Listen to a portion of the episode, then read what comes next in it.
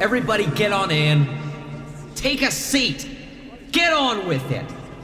Oh, the story. Curse you if you stall. There, everybody in? Good.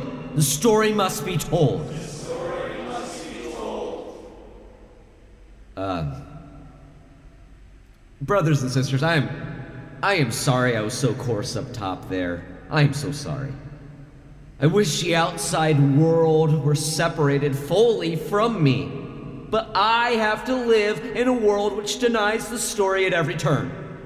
My dear congregation, I have been offended. There is a bird named Brother Reed. Who laughed? Who laughed, damn it? This isn't funny. My name is Brother Reed, and therefore it is not the name of a bird. Pastor Andrew, I can't even. Read the psalm. Casserole, casserole. Come and get your casserole. What's in it? Oh, I don't know. Peas and pods and ants and rocks, nuts and meat, shoes and socks, grisly bits of convicts fried. The false accused taste dignified. Nasty chunks of big dogs and runts, kitty peenies and birdie. Ah, no! No birds! I'm sorry, Pastor Andrew. I'm, I'm sorry to interrupt, but I'm still so hot and steamy. Never, ever name a bird after me. Those shit stink feathers and cloacas so foul. I hate it, I hate it, I hate it. Ah, the story must be told. The story must be told. Well, at least this brings us to the story. Inspired by my rude fortune, I remembered a story in which, quite similarly, a man has the same name as a dog. I, I believe some other events occur, but uh, I can't really be sure. Uh, Sister Callista, please share this story about animals and man unnaturally sharing an appellation. I uh, have an errand I uh, must attend to. A reading from the letters of Grunster O'Glover to the capitalists, titled Heart of Worms. Part 1 Loss. Lauren held Patrick in her lap, his chin held high to display the scar to his aunt and uncle. It was shaped like a grisly letter S, interrupting his jawline and snaking down his neck. Steffi was yawning. The adults were halfway through a round of Manhattans. Wowee. Uncle Chester said. How many stitches was that? Patrick held up two hands, all fingers, put them down, then flashed them again. Aunt Tally had heard the story, but this was her first time seeing the scar. She went pale. In the living room, the new dog barked and ran to the kitchen. It pained Lauren to see Patrick squirm, to feel his heart race. Her head began to ache. She saw red when she shut her eyes. Steffi, could you take Patrick up to bed? But you said. Listen to your mother. George stepped in. Steffi led her brother upstairs. Lauren made a big show out of draining her drink, and everyone laughed. Chester played with the new dog. You're a sweet boy, aren't you, Roscoe? He laughed, rubbing the dog's rear.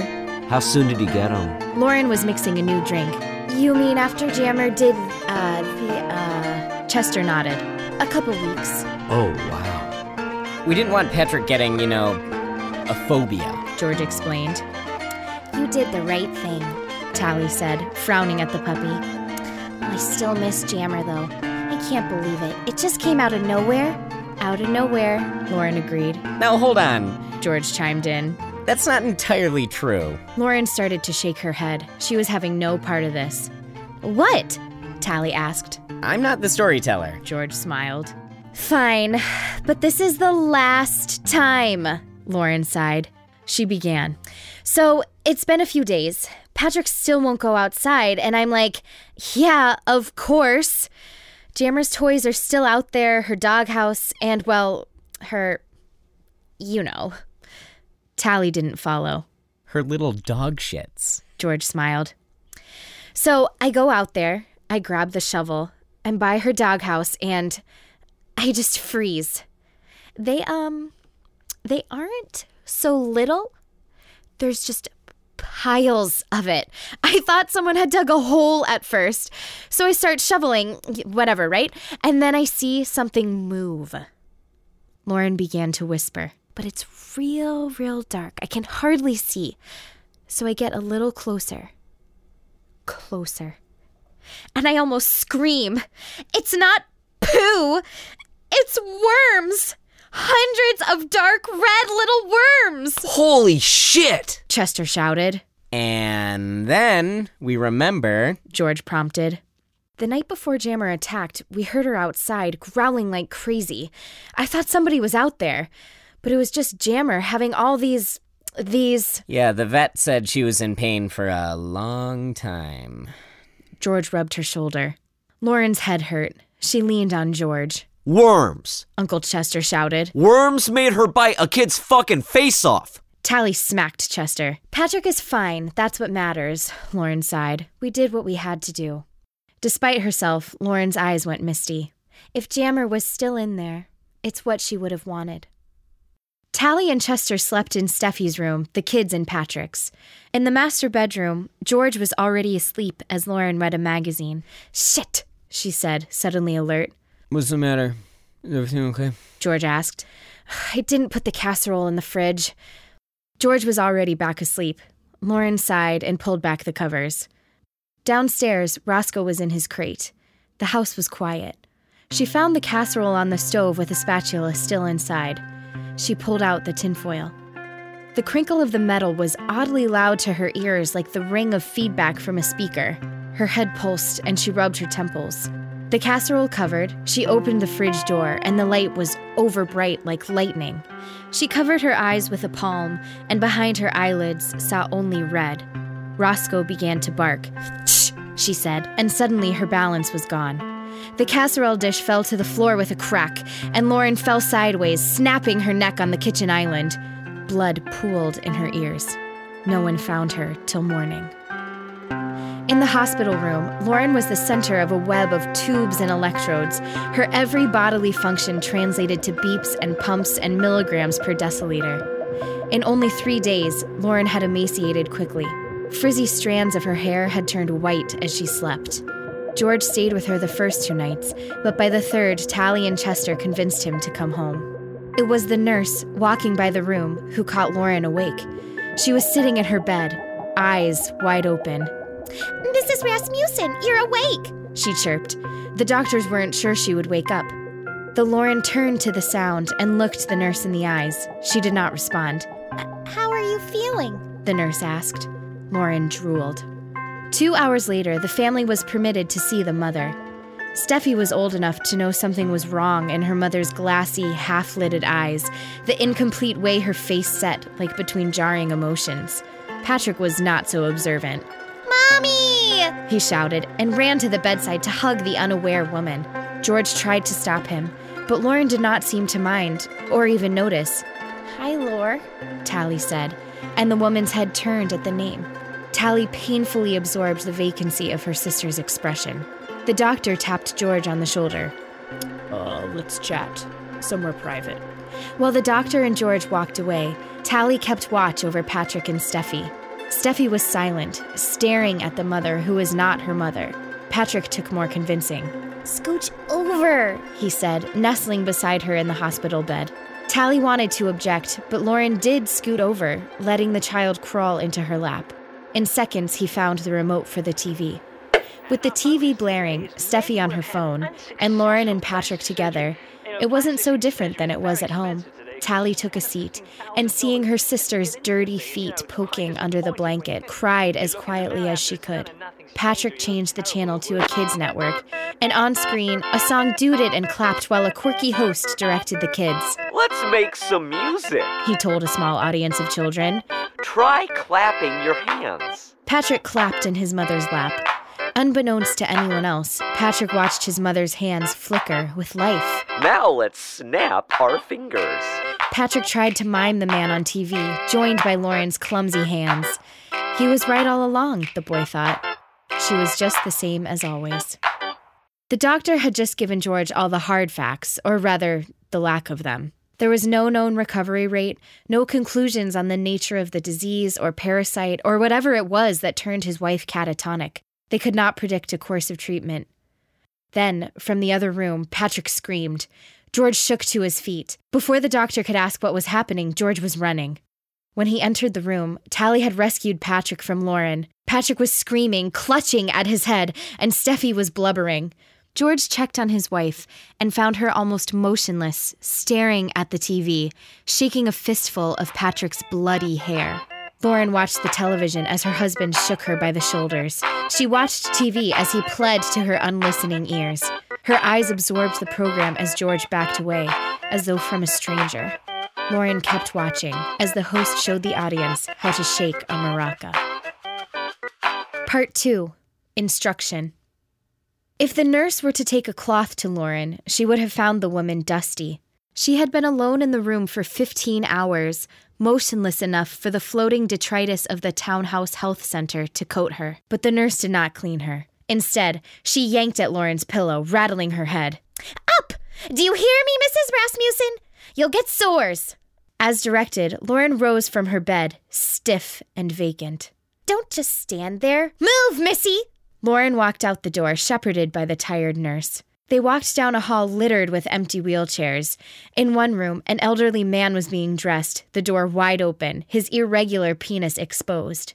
Behind a closed door, a woman shouted, They put radar in me! It's in my tubes! Behind the last door, before the recreation room, a hose sprayed loudly. A body thrashed, and louder than all, an orderly chastised. No, Roscoe, no! Bad Roscoe, no! No, no, no, no! And then the sound of an aphasic man in agony. And the flat thunder of slaps on flesh. Lauren entered the recreation room and was told to sit at a table. For the next 20 minutes, she ignored a 500 piece puzzle. Beside her in a gurney, a middle aged woman, all bones and skin, murmured continuously, clutching a baby doll in her arms with the hair chewed off. A nurse walked up, wheeling an old man. He thrashed around, his hair soaking wet. He was dressed in sweatpants, a faded army tattoo just visible beneath an oversized white t shirt reading, Shigs in Pit Barbecue. the man cried. That's enough, Roscoe. You get exactly what you deserve. You hear me? Exactly what you deserve. She deposited the struggling man at Lauren's table. He would not cease his nonverbal cries. What? The nurse shouted. He flailed his half paralyzed arms. No cookies till lunch, Roscoe. The nurse scolded him. Though the nurse could make no sense of Roscoe's cries, Lauren could. She turned to Roscoe as he cried. She studied his hands, the way the brittle fingers seemed to point, the way his dry lips smacked and pleaded. She rose from her seat. When Lauren came back, she had a cup of water in her hand, which she presented to Roscoe. He mumbled in a faint whine. Lauren knelt in front of the man and lifted the water to his lips. He drank his fill. He seemed to point, sending Lauren for another errand. It was weeks later when George and Steffi buzzed the front door of the health clinic. A nurse approached, entered the code into the keypad, and admitted them inside. We're Lauren Rasmussen's family. George asked. Ah, yes. The nurse confirmed. We were wondering when you'd be coming by. Yeah, George faltered. we've been meaning to, but, um, yeah, well, here we are. Inside the facility, Steffi walked with her nose covered. She prayed the rank smell of spit up and sterilized accidents did not belong to her mother. They were silent as the nurse guided them down the hall, listening to the nonverbal shouts and dementia cries.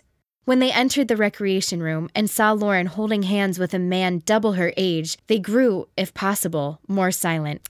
Oh, yes, that's mean old Roscoe. Well, just just Roscoe now. He and Lauren have become quite the pair. George had contemplated when he might move on from his wife. He had not expected her to do it first. Her face was blank, but her hand was tight in the man's quaking fist. Do do they talk? Steffi said. You know what? They don't have to. The nurse smiled. It's amazing. Roscoe used to be the biggest grouch. He'd hit us, caught him trying to start a fire one time. now he's calmed down. They go on walks. She feeds him. We call her our intern. oh, it's one of those little miracles. Steffi looked to her mother. She waved. Lauren stared through her daughter to the far wall. Steffi held back her tears, while George just looked at his shoes. They would cry when they got back to the car. They wouldn't visit again. The nurses laughed when they saw Lauren taking Roscoe on another walk the next week. They liked to call the pair lovebirds, ignoring the ring still on Lauren's finger. They left the two alone. Lauren could take care of both of them. No one saw then, midway down the hall, when Roscoe moaned, looked skyward, and seemed to point his rattling fingers. he shouted. Lauren, obedient, walked around the corner to the dining hall. She came back with a chair, set it next to Roscoe, and stood on top of it. While Roscoe groaned instruction, Lauren pulled down the top plate of the smoke detector, removed the batteries, and fastened it back in place. Lauren! A nurse called to her. Roscoe, despite his impediments, worked his face into an expression of concern. What had they seen? The nurse paid no attention to Roscoe. They never did. Oh, intern, it's time for Roscoe's bath. Wheel him to the washroom. Lauren stood outside the washroom, numb and oblivious. Inside the room, the aggressive washer sprayed Roscoe with cold water and slapped the old man's thighs every time he garbled a scream. It was late when he finished. The washer commanded Lauren to wheel Roscoe back to his room, laughing as the obedient intern wheeled her charge away. Whatever happened to her, he hoped it would happen to more of them. She was useful. Back in Roscoe's room, the old man sniffled from his abatement. He pointed to a drawer and groaned in his usual manner. Lauren deciphered it as she did and pulled it open. Inside, there were dozens of batteries. She reached into her sweatpants and deposited the final two. Roscoe intoned, and Lauren returned to the man. She knelt before him. He laid his largely inoperable hands on her shoulders and moved them gently.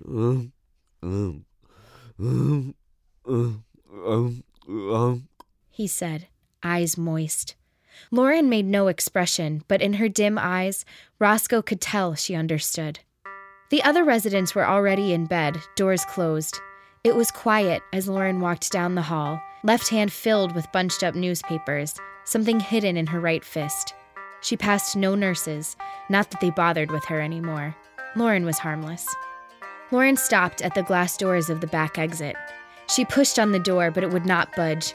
Next to the door, a metal plaque read 2668 to exit above a keypad. She pondered it briefly, then smashed her open palm into the keypad over and over. The plastic case cracked, began to spark and crackle, and she broke a finger. But when she pushed on the door, it opened. Lauren walked around the facility, cold in the night air, until she heard a tap at a window. She turned to the sound and found Roscoe on the other side of the glass. He motioned with his hands, made a sound she didn't need to hear. She wedged the newspaper into an opening in the wooden slats of the building. She opened her right fist. She held a lighter. She attempted to strike a flame, and in the process bent her broken finger perpendicular to the other fingers, as though it were waving hello. Inside the room, Roscoe watched the dark night grow orange and yellow by his window, his only friend flickering with light. Raising a hand with difficulty, he waved to the woman. She did not wave back. He tilted his head back and waited for the flames. Glass cracked, fire began to roar, but no alarms rang out. Lauren walked down the midnight road. Part 3 Repetition. By the time Lauren rounded the familiar bends of her neighborhood street, her feet were bleeding. She did not slow. She did not get lost. It was quiet inside the Rasmussen household. The dog asleep, the family in their beds, the lights off. At the front door came the jiggle of a door handle, which would not turn all the way. A minute later, the patio door handle rattled, which too did not open. Finally, the garage doorknob squeaked and turned fully. Lauren entered the home. She heard the dog barking and followed the sound to a cage. She twisted her head at the dog's cries, then understood. She unlocked the cage. Roscoe stepped out, happy to see the woman again. He followed her mutely. Lauren walked up and down the hallways of the house with her eyes set on the ceiling. She stopped three times, pulled a chair into each place, and removed the detachable face of each smoke alarm. She pinched the batteries free, difficult now with the broken finger. It was then her belly, long dormant and constipated, began to rumble. She led the dog to the upstairs bathroom. She passed the closed door of her son, of her husband, and the open door of her daughter. Within, Steffi stirred and dreamily whispered a word Lauren no longer recognized. Mom? In the bathroom, the dog watched as the woman dropped her sweatpants, squat on the toilet, and wrenched her face in sudden concentration. Her teeth grinded and she growled in animal pain. Without wiping, she stood up and beheld her deed. Thousands of tiny, dark red worms writhed in the toilet, too much to ever flush. Pants still down, she walked downstairs, opened the front door, and left, the lighter in her hand. Roscoe followed. Out in front of the house, Lauren stood. The dog was at her side, obedient. The house, quiet and still, grew increasingly bright. Lauren's face absorbed the scene, painted orange and yellow, lights flickering in her pupils, the shadows dancing across her brow, along her crow's feet, over her nose, but flat over her stretched lips. She did not frown.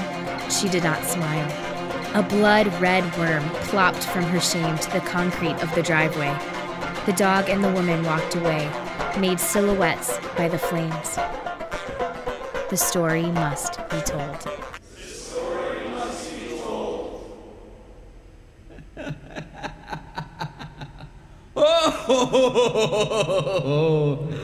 I came back just in time to hear the end of the story. And let me say, brothers and sisters, I share in Lauren's triumph.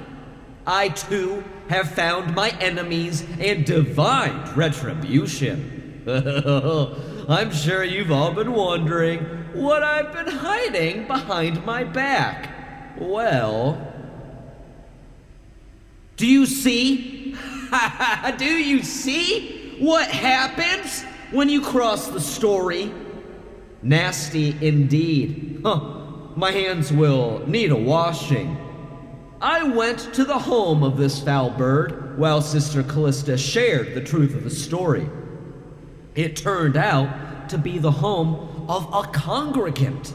Her name was Candide Butternut, and after I expressed my irreconcilable fury about her perversion of my namesake, she turned somber. I only meant to honor the steward of the story. Well, I told her I need no honor to save all the honor for the story. But I had lost my fury over the bird. It was Candide, sweet Candide, who, out of a sense of charity, crucified little brother Reed here. well, both brother Reeds wish you a good week and a deliberate story. Wave goodbye, little Reed. Goodbye.